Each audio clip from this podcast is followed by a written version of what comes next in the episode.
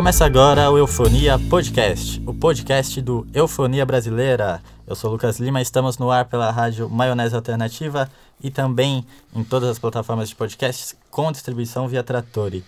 Estou aqui com um convidado muito especial, Guilherme Castrup. Muito bem-vindo, muito obrigado pelo convite. Muito obrigado, bem? Lucas. Tudo jóia, tudo ótimo. Vamos falar hoje sobre o seu novo álbum, Ponto de Mutação. Maravilha.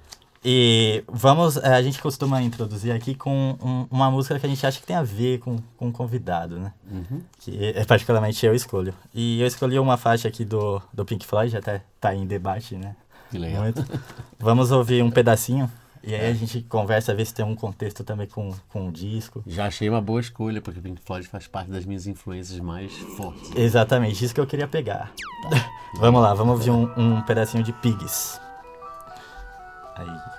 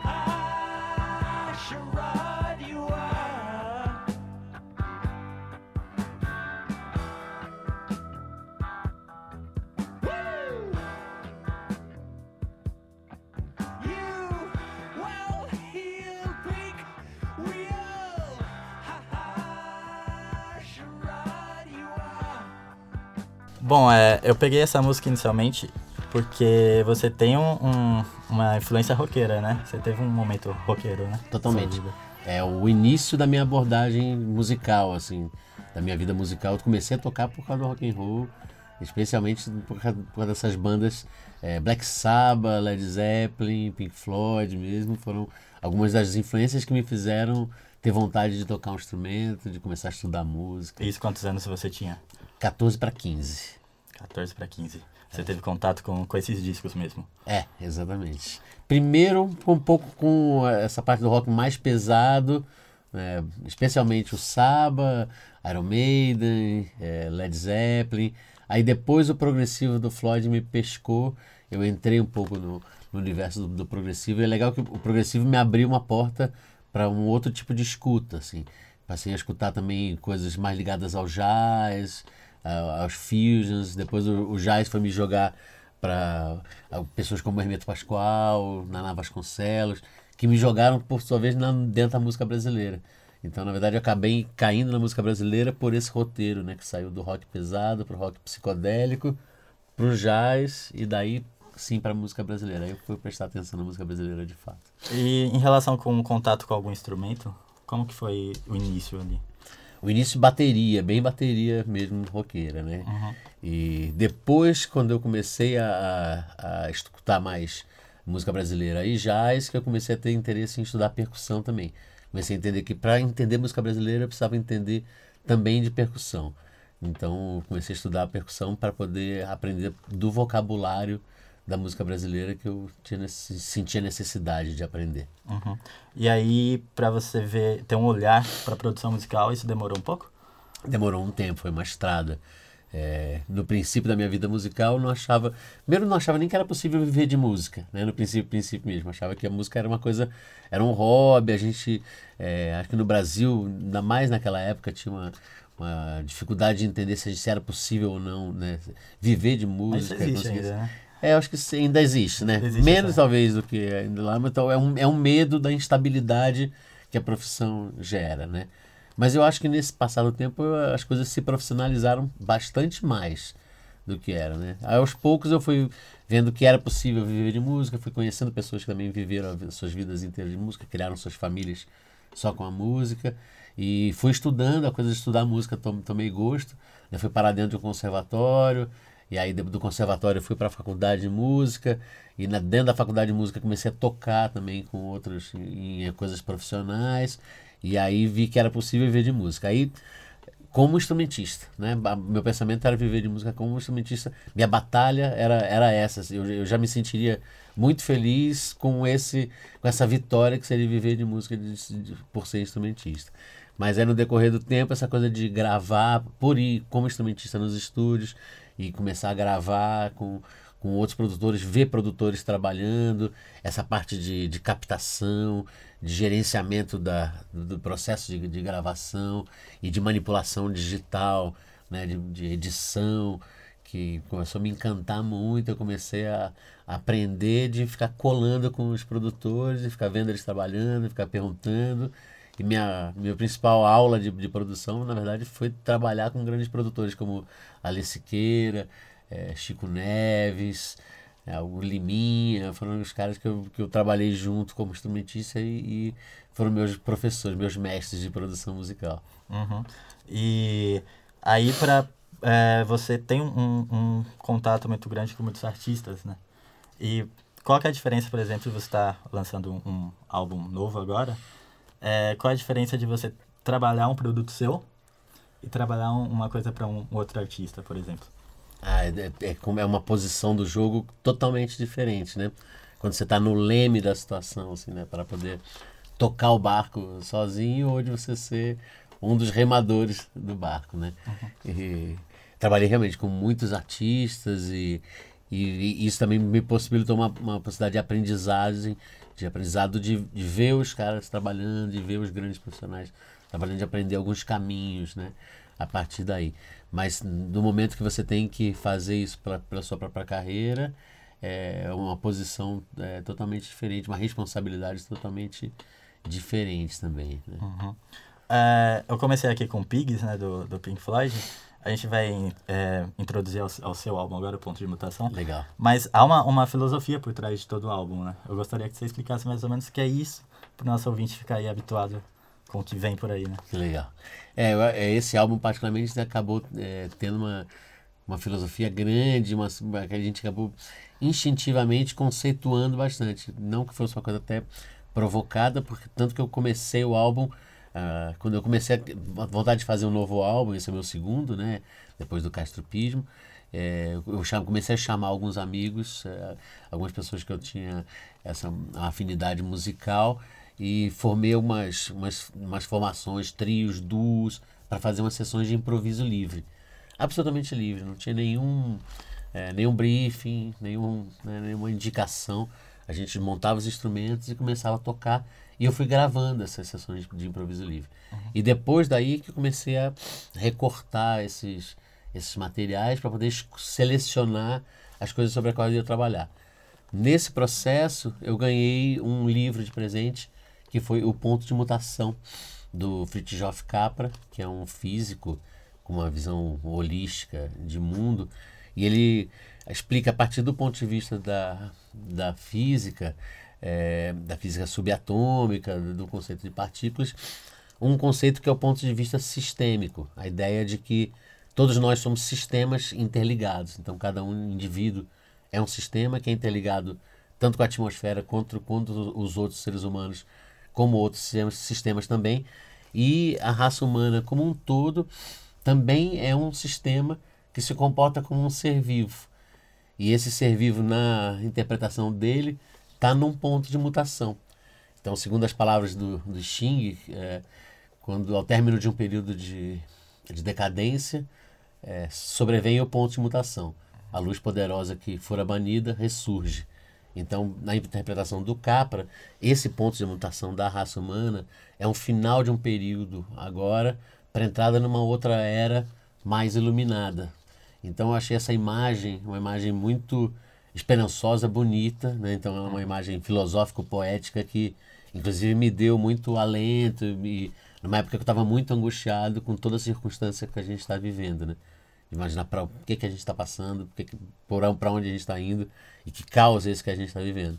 Então eu acabei roteirizando é, as composições do disco a partir desse conceito, que é desse caos que a gente está vivendo agora, né, para um período de decadência, para uma curva ascendente, para uma nova era. Uhum. Isso foi em 2016, né? Isso em 2016. Foi a época do impeachment, essas coisas. Exato, é, é, exatamente. E essa, essa decadência está se acentuando, né? É, o problema é saber qual é o tempo dessa, dessa, desse período de decadência e qual é o tempo da curva, né? Uhum. Eu hoje em dia acredito muito que a gente, mesmo dentro desse processo de, de decadência, já existe é, os elementos que estão que fazendo é, com que essa curva a, aconteça, a curva ascendente. É o que ele fala muito do tal, né? Da curva do tal, que é uma curva contínua, né? Não tem interrupção. Então, quando a gente está em crise, uma, os elementos que, que, vão, que fazem com que a gente saia da crise já existem ali dentro. Né? Então, eu vejo, hoje em dia eu já consigo enxergar alguns pontos desse elemento. Ele fala muito dessa coisa é, de uma mudança de uma fase yang, né? um, período inteiro regido por arquétipos yang, que tem um pouco mais a ver com a masculinidade. Então, é, os, os conceitos de competição, de agressividade, da guerra, do individualismo, é, que seriam substituídas por uma coisa um pouco mais in, mais feminina, é, né, que, que tem a ver mais com os arquétipos da solidariedade, do afeto, do cuidado. E eu acho que dá para a gente enxergar um pouco que a gente está num caminho uhum. dessa transformação. Eu acho que dá para, mesmo no meio desse caos todo que a gente está vivendo, dessa decadência toda, dá para a gente enxergar que existe um empoderamento maior das mulheres, que existe um empoderamento maior também do feminino, mesmo dentro dos homens, né? uma, uma atenção, mesmo que ainda seja uma, de uma parte pequena da sociedade, mas existe uma atenção e uma mudança um pouco de foco nisso. E acho que esses que são as, as engrenagens iniciais para uma transformação espiritual né, e humana que a gente vai ter. Uhum. Então é um, uma prece, na verdade, um axé, né, que, que esse disco representa para que essa ideia filosófica é, se realize mesmo. Quanto tempo, isso vai ser difícil de Não sabemos, né? Mas é o disco, ele tem um, um, uma, uma espécie de narrativa. Tem uma narrativa, é. Começa ali com o Reaction, que não sei se, se é mesmo, mas acredito que tenha uma relação com, com a música que nós ouvimos, Pigs, né, do Pink Floyd. que ele fala ali é, sobre colapso, né, e tal. E tem, tem algumas partes coladas, né, tem alguns discursos ali. O que, que são aquilo? aquilo? Então, isso, eu acho que tem a ver ali com, com realmente tem a ver com Pigs, com, uhum. não como uma influência direta, eu não tinha me, me ligado, talvez, essas influências na música, elas vão ficando dentro da gente, né? O que constrói a gente musicalmente são os nossos afetos e as nossas ligações sensitivas, então, do que a gente ouviu, do que a gente memorizou, do que ficou no nosso coração em algum lugar, né? Uhum. Então, com certeza, o Floyd foi uma, foi uma grande paixão, é até hoje, assim, eu não tinha pensado nele como referência, nem tinha me ligado que havia uma ligação assim dessa faixa com, com o Pigs que você identificou, mas acho que está lá, né? E, então tem essa coisa do, do discurso, porque é um, um processo criativo que eu gosto muito de fazer, como eu gosto de mexer com samples e, uhum. e com música eletrônica, especialmente com a MPC da Akai, que é uma, uma máquina, um sampler que eu, que eu trabalho já há muitos anos. E essa coisa de samplear a fala e começar a tocar a fala. É, e aí achar quais são as linhas melódicas. Então, a coisa de transformar a fala em melodia ou entender a melodia da fala e, e transformar isso em música. Já é uma coisa que eu já fiz no disco uh, anterior com o Cartola, né, que é na faixa Tá Maluco. Uhum. É, e já, já tem algumas experiências nisso. E eu achava que aquele discurso do Chomes é, mere... ficava com, fiquei com vontade, né? Ele merecia fazer alguma coisa, porque acho que é um discurso que precisa ainda ser muito ouvido, precisa ser muito falado. Né? De, é, essa interpretação dele de como é, são feitos os ciclos viciosos de poder e como essa, essa repetição, né? se a gente não tiver uma, uma atitude em relação a isso, é, ela, ela vai continuar dessa mesma forma, que é esse 1% da população mais rica querer tudo e não querendo deixar nada para os 99 outros por cento os que eles, eles querem escravizar. E o que a gente está passando agora no golpe brasileiro é uma coisa que tem uma ligação direta mesmo com essa ganância desses 1%, dessas grandes corporações. Né? Porque, acima de tudo, acho que o golpe que a gente está passando aqui é um golpe corporativo, né? financiado pelas grandes corporações, financiado pelos interesses das grandes corporações, né? para que movam essa, essas vontades partidárias e os, e os partidos que são financiados por eles, é, voltando para atender a, as vontades das grandes corporações. Então, o discurso do Chomsky narra isso, né? E eu fui é, trabalho musicando esse, esse discurso e trabalhando a voz dele de um jeito ampliado, tocando a voz dele dentro do sampler, uhum. é, para poder organizar isso de forma musical. É, é, olhando assim de fora, parece uma coisa complicada. É, por exemplo, é, você também cita ali Malcolm X, né? Como que você faz essa ligação de ideias? Porque uma coisa tem que bater com a outra, né? como que é, fazer essa pesquisa mesmo, né? Porque eu acredito que seja uma pesquisa. Mas o, a, o, todo o discurso do Chomsky veio de um filme que chama Requiem do Sonho Americano. É, Requiem from, from the American Dream. Né? Uhum. For the American Dream. É, e esse filme também contém as falas do, do Malcolm X dentro do próprio discurso do Chomsky, né? Porque ele uhum. Então tem uma. Já tem, a, o Malcolm X e o Chomsky já tem uma ligação direta dentro desse discurso, né? Então, a, a, as falas que tem ali, elas todas fazem parte desse mesmo filme.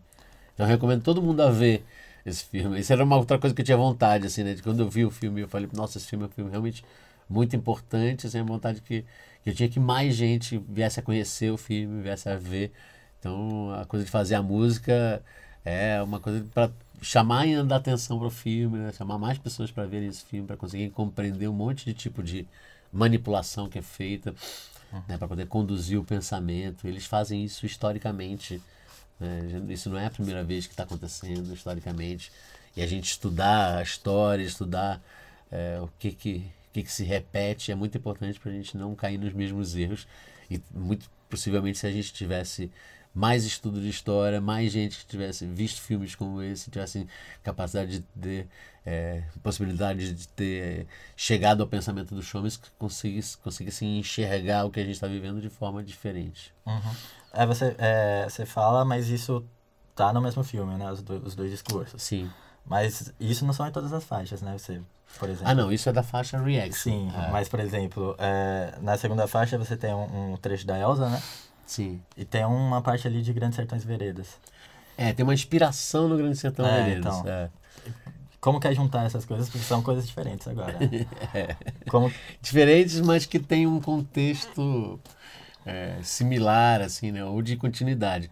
Na verdade, o que liga, para mim, o que fez a ligação foi a história desse, desse mapa que eu desenhei, que é o mapa que tem na plataforma. Uhum é o mapa que vai estar tá na, tá na arte do disco, que é o que me guiou para construir o disco inteiro. Então, dentro desse mapa, tem essa, essa situação de caos, essa curva, essa né, curva descendente, essa curva ascendente e a, e a, subida. E então, o processo de construção, de composição foi todo baseado por aí. Eu fui é, manipulando minhas ideias para poder é, montar esse, esse roteiro musicalmente.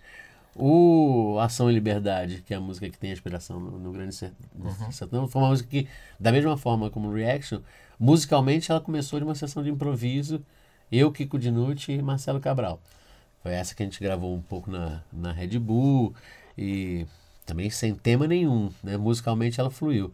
E aos poucos, quando eu trouxe ela para o estúdio e já comecei a montar esse roteiro, aí começaram a vir versos né, que, que quando vieram os versos, instintivamente, assim, a, partir de melodias, frases que, que, que, começaram a surgir, eu vi que tinha essa frase que tinha uh, essa, essa referência do, do Grande Sertão, que é um livro que eu, que eu gosto muito, que tem a ver um pouco com a luta pela conquista do espaço e da liberdade. Né? Uhum. Então, Ação e Liberdade tem uma resposta do, do Reaction, porque é, fala de que é, cada um tem que conquistar o seu espaço de liberdade. Né? E a, a conquista do espaço de liberdade é uma, uma questão central ali no, no Grande Sertão. Né? E, e a coisa também da, da ação vira a partir de um pensamento. Né? Uhum. Então, se você tem que, antes de ter ação, pensar sobre a coisa. É uma palavra que está ali, que foi pensada, ou foi guardada, ou foi dada, e depois aquilo ali se transforma em ação. Né? Então, o, o Grande Sertão é um, um grande livro guerreiro, mas ao mesmo tempo poético pra caramba, né? Então acho que foi fácil, natural também que viesse essa inspiração assim, e se encaixasse dentro desse roteiro. Tá certo. Agora, a Reaction tem um vídeo também, né? Tem já, clipe. já está disponível. Já está disponível. E são várias imagens de, de colapso mesmo, né? Vamos dizer assim. Como que foi, é, que, primeiramente, quem que produziu esse vídeo e como é que foi a concepção É, desse, desse quem trabalho? editou, dirigiu esse, esse vídeo é Uhum. um cineasta chamado Christian Caselli, carioca, um parceiro também, ativista. assim.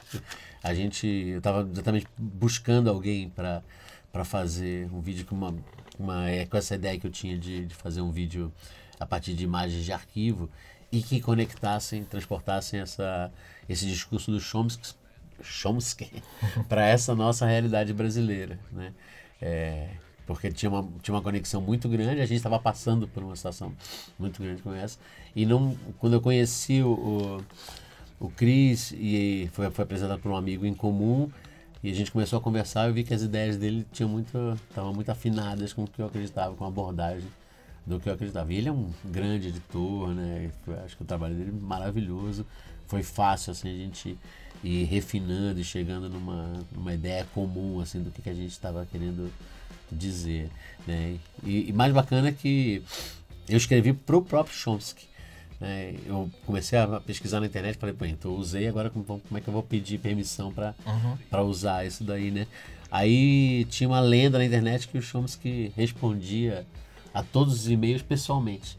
Eu falei, será? Aí eu mandei um e-mail para ele, me respondeu no dia seguinte, agradeceu a atenção, me deu para os direitos do, do filme, a produtora é tal, tal, tal, com com e-mail tal. Entrei em contato com a produtora do filme também, que é a PF Pictures. E eles cederam todos os direitos, gentilmente, sem cobrar nada, deram maior força.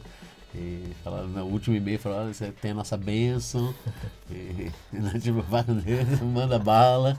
E mais tarde, agora, no dia que eu lancei o, o clipe, foi uma, uma coincidência dessa da vida, foi o dia que o Chomsky chegou no Brasil para visitar o Lula. E, e aí eu escrevi para ele de novo, falei, nossa, olha, você está chegando no Brasil hoje, aquela música virou um clipe, eu mandei o clipe para ele. Ele agradeceu, falou, a gente está numa loucura aqui, não vou ter tempo de ver. Mas aí a esposa dele, que é uma brasileira, que é a Valéria, me respondeu no dia seguinte, falou, vi, achei maravilhoso, boa sorte no trabalho. Pô, que legal. bacana. é. Bacana. Vamos ouvir um trechinho de Reaction então, né?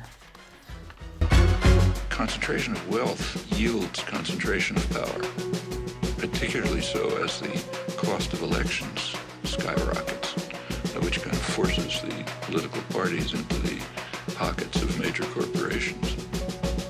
And this political power quickly translates into legislation that increases the concentration of wealth. And in the absence of a general popular reaction, pretty much what you'd expect. Uh, that's pretty much what you'd expect.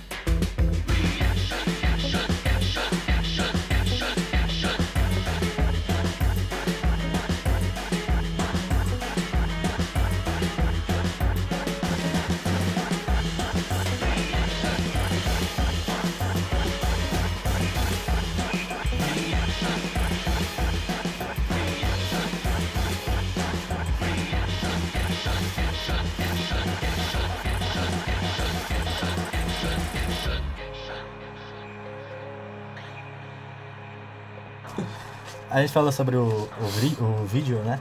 Do de Reaction. As outras faixas terão vídeos também? A minha ideia é essa, de que, se não todas, uma grande maioria do, do álbum tenha clipes. É, Ação e Liberdade ainda não tem, né? Ação de Liberdade não tem, mas já tem um, um cineasta que já está engatilhado aqui para fazer. Bem, é, você até começou a falar um pouquinho sobre a, a tal plataforma, né? Sim. Que é uma coisa é, diferente, né? Com várias informações.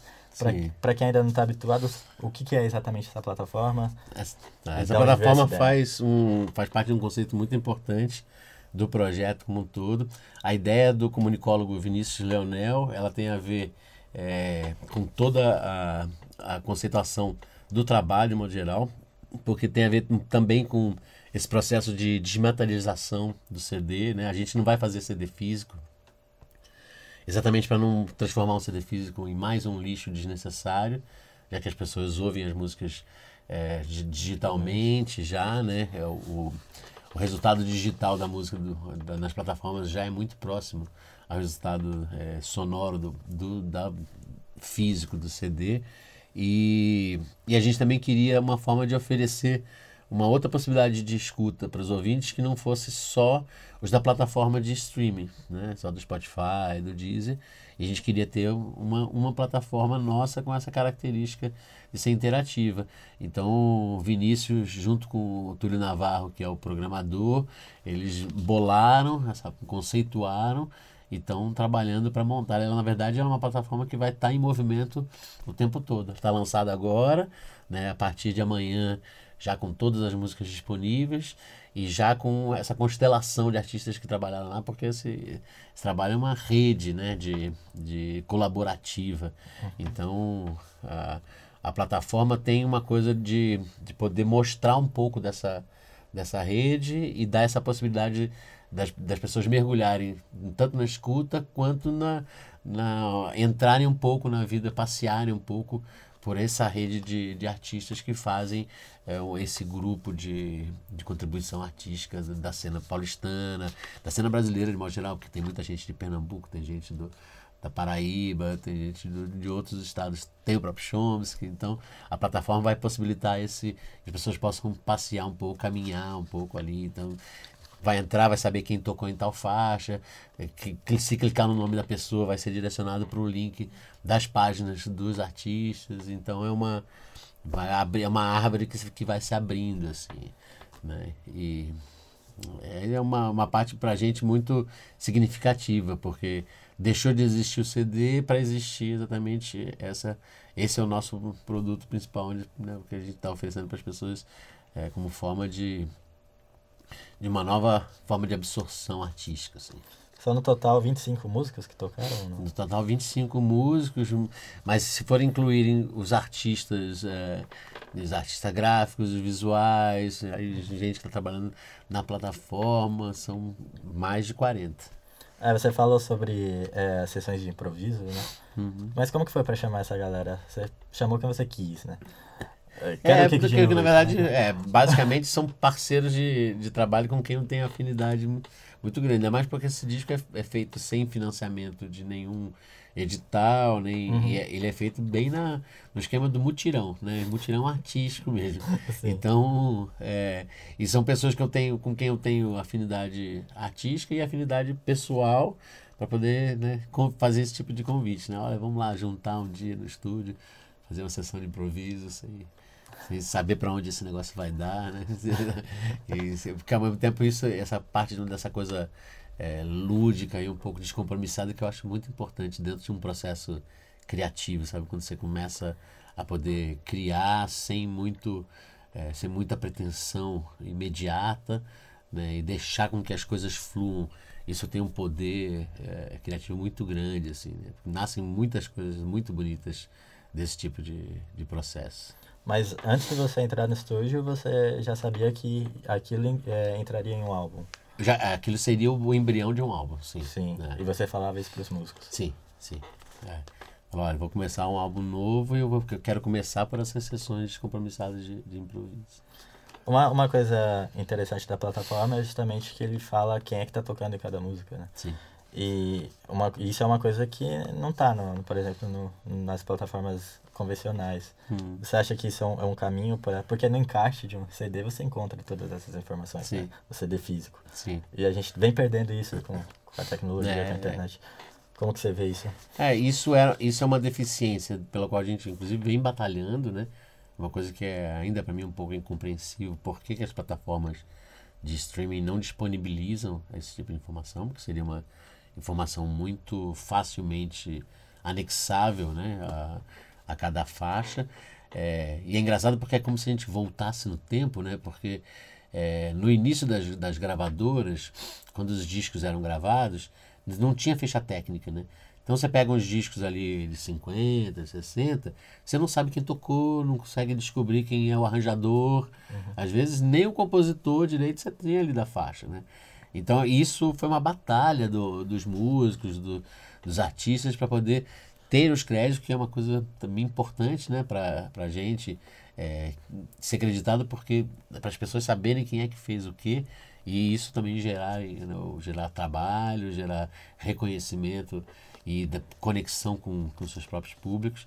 E agora parece que a gente voltou no tempo, né, que aí o CD está deixando de existir e as plataformas de streaming já não disponibilizam esse esse tipo de... Então a pessoa ouve a faixa e não consegue saber quem é que fez, o que, que fez, o que, que foi feito. Não é A não tá ser que tocando. vá conseguir descobrir onde é que se vende o- ainda o CD da pessoa para comprar o CD e o CD você jogar fora e ficar com o encarte. né? Então foi por isso que a gente falar. Então a gente, o que a gente precisa, na verdade, é o encarte e uma plataforma onde é que as pessoas possam passear por esse por esse conteúdo, né? Quem é realmente curioso com música, que gosta de saber quem é que fez, ainda mais porque essa coisa colaborativa tem um, um lado muito bonito, né? A música que a gente está fazendo aqui em São Paulo nessa época é uma música muito poderosa que é fruto dessa, dessa cooperação de músicos de vários lugares que vivem aqui, de uma rede de, de criação artística. Então, mesmo quem está fazendo um trabalho solo não está fazendo aquilo sozinho, né? A gente está fazendo música o tempo todo conectado um ao outro, é um influencia o outro, a estética é toda influenciada, né? Então, é, o Kiko Dinucci me influencia, o Marcelo Cabral me influencia, o Ricardo Hess me influencia, né? O Vinícius Leonel, que é o comunicólogo, que não é músico, mas me influencia. né? Então, a- essa troca é fundamental para a gente fazer arte e acho que é muito importante para o ouvinte interessado saber quem é que está ali e poder passear por essa rede, por essa troca, né? E de repente ir lá e ouvir as coisas do Kiko e conseguir ah, entender, ah, poxa, entendi quem é o Kiko dentro do trabalho do Castrup, quem é o Chico Correia da Paraíba, né? Como é que é o som dele, e às vezes abrir essas janelas né, de possibilidades assim de som, assim. E até abriu um espaço para as pessoas conhecerem outras coisas, né? Exato. Porque conhece a obra de outros artistas também. Você acredita que, por exemplo, Spotify fosse como a sua plataforma do seu disco? Seria o mundo ideal. É, o mundo ideal. o mundo ideal é que hajam muitas formas e não só os monopólios, né? Eu acho. Meu mundo ideal é que haja muita diversidade. Várias formas de ouvir, várias formas de se, se comunicar, várias formas de se distribuir música e que a gente não esteja preso a, a um monopólio de uma distribuidora ou duas, né? Somente, assim. Tá certo. Vamos ouvir um pouquinho de Ação e Liberdade. Não nessa.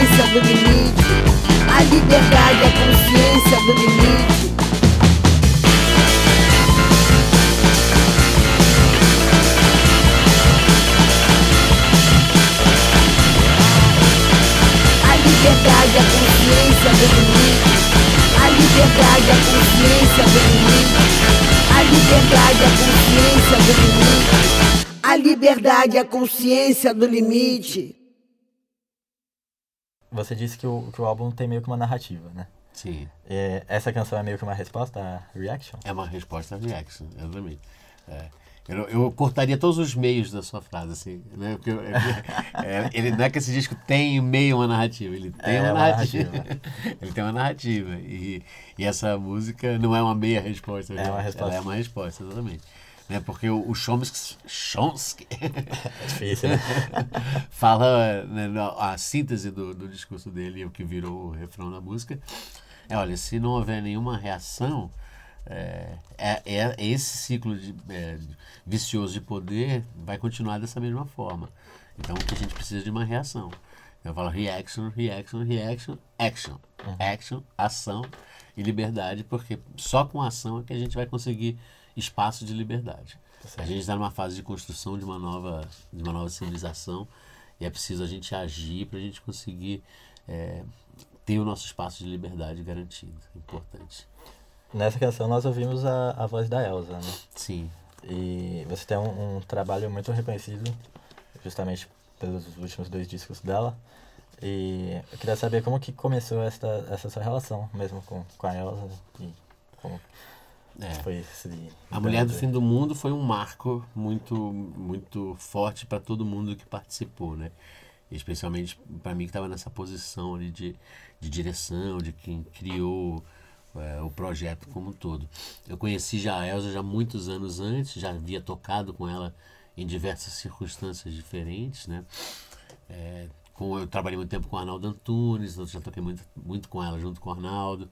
Trabalhei muito tempo com o José Miguel Wisnik, de quem é a música, né, que é, que é a Elza, esse, essa, essa participação da Elza na Ação Liberdade é uma citação, um trecho de uma música do Miguel Wisnik, José Miguel Wisnik, que é A Liberdade é Bonita. né? Então é uma referência, na verdade, aos dois, assim, é uma citação dos dois, da Elza e do Zé Miguel, uma que também foi um- dupla. é uma citação dupla, é Legal. que também foi é um grande mestre, uma pessoa que me influenciou muito assim na vida. Então, essa ligação com a Elsa começou já de muitos anos lá atrás, até que eu chamei ela para fazer a participação dentro de um disco e de um show de um artista que eu produzi, que é o Cacá Machado, para o, o disco Eslavo Samba.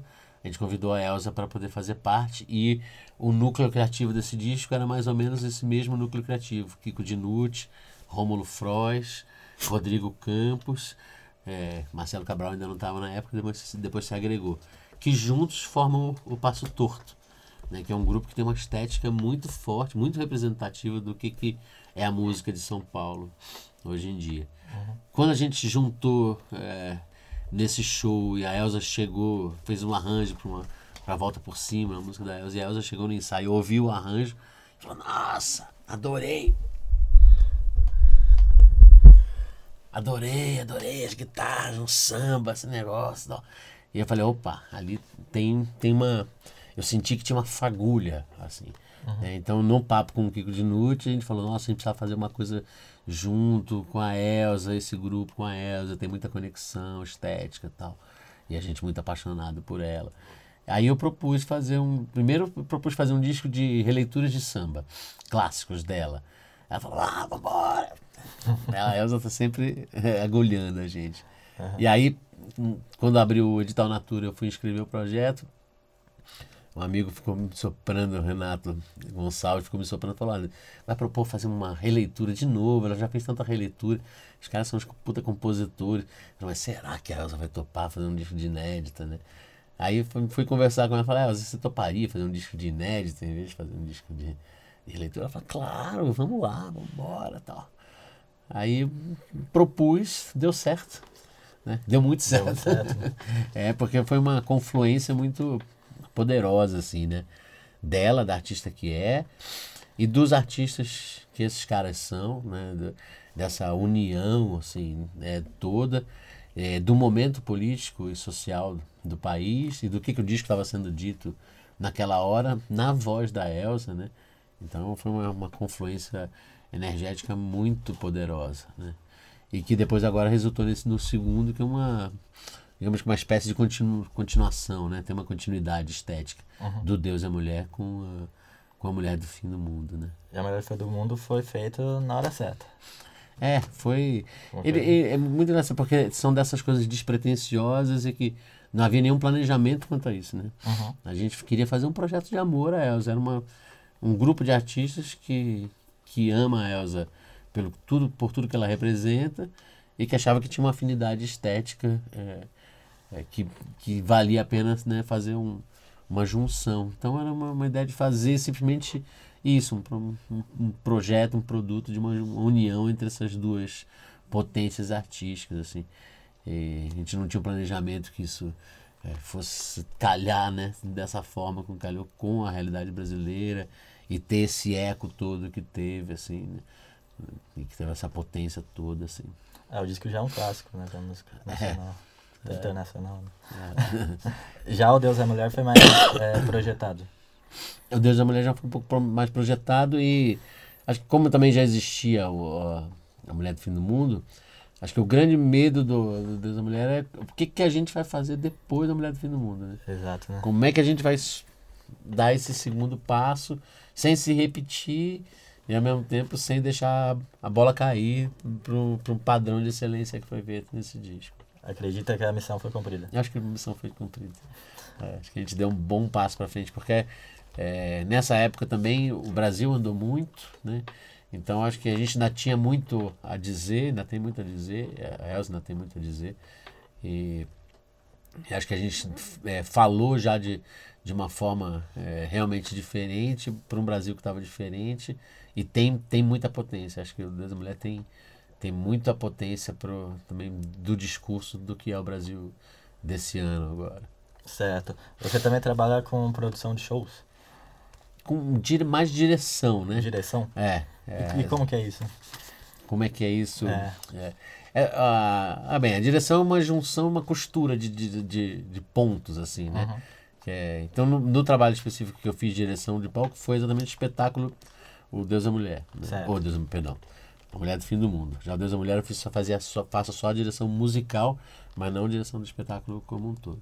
Mas no, na Mulher do Fim do Mundo é um trabalho de, é, de concepção do todo do show. Então, assim, desde da, daquele, do desenho do como é que seria o palco, é, de- dessa ideia de botar a Elsa no, num, num, num pedestal, numa, né, de falar, ah, vamos trazer ela com, uma- com essa coisa da, da mulher do fim do mundo, da rainha, de subir ela no pedestal, fazer uma escada, a ideia de ter a coisa do, dos lixos como composição, é, né, geral, porque a gente está no mundo né, cercado de lixo, aí é, roteiro, né, como é que as coisas se encadeiam. Eu gosto muito desse processo de, de encadear as coisas, de achar as linhas de, de condução das ideias artísticas, formação de equipe, né?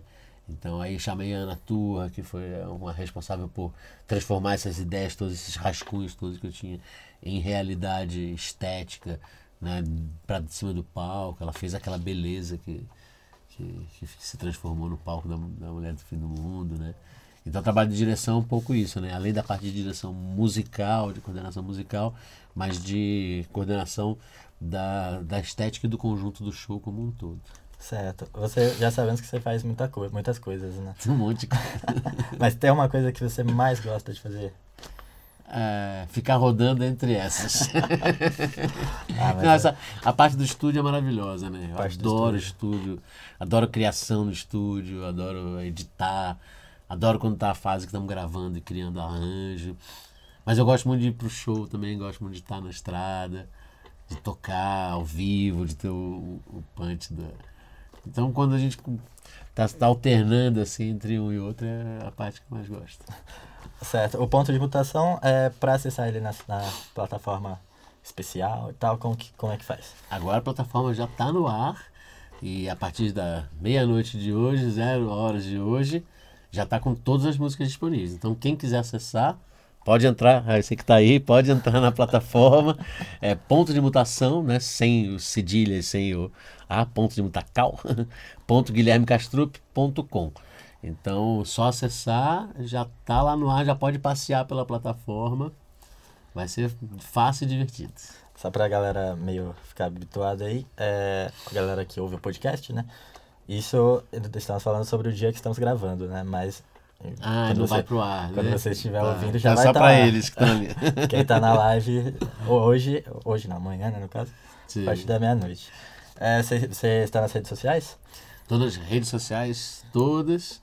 Mais, mais fácil me achar por Guilherme Castrup, vai me achar no Facebook, no Instagram, em todas as plataformas. Esse show vai rodar o Brasil? Vai ficar por A aqui? expectativa é sempre que, que rode o Brasil, rode o mundo.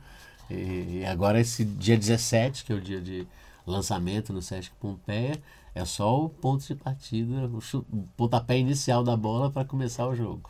Tá certo, eu agradeço muito que você aceitou o nosso convite. Foi um prazer. E muito obrigado a todos que estão ouvindo, muito obrigado a todos que estão vendo a live. É, nós temos uma parceria muito bacana com Nota Jornal e estamos na web rádio Maionese Alternativa, além de estarmos em formato podcast em todas as plataformas de podcasts e no iTunes com distribuição via Trattori. Muito obrigado, Castrup. Eu que agradeço muito, Lucas. Muito legal Foi estar um aqui. Muito obrigado que vocês tenham vindo aqui na minha toca do tatu. Foi um prazer enorme. agradeço demais. Muito obrigado. Tchau, tchau. Valeu.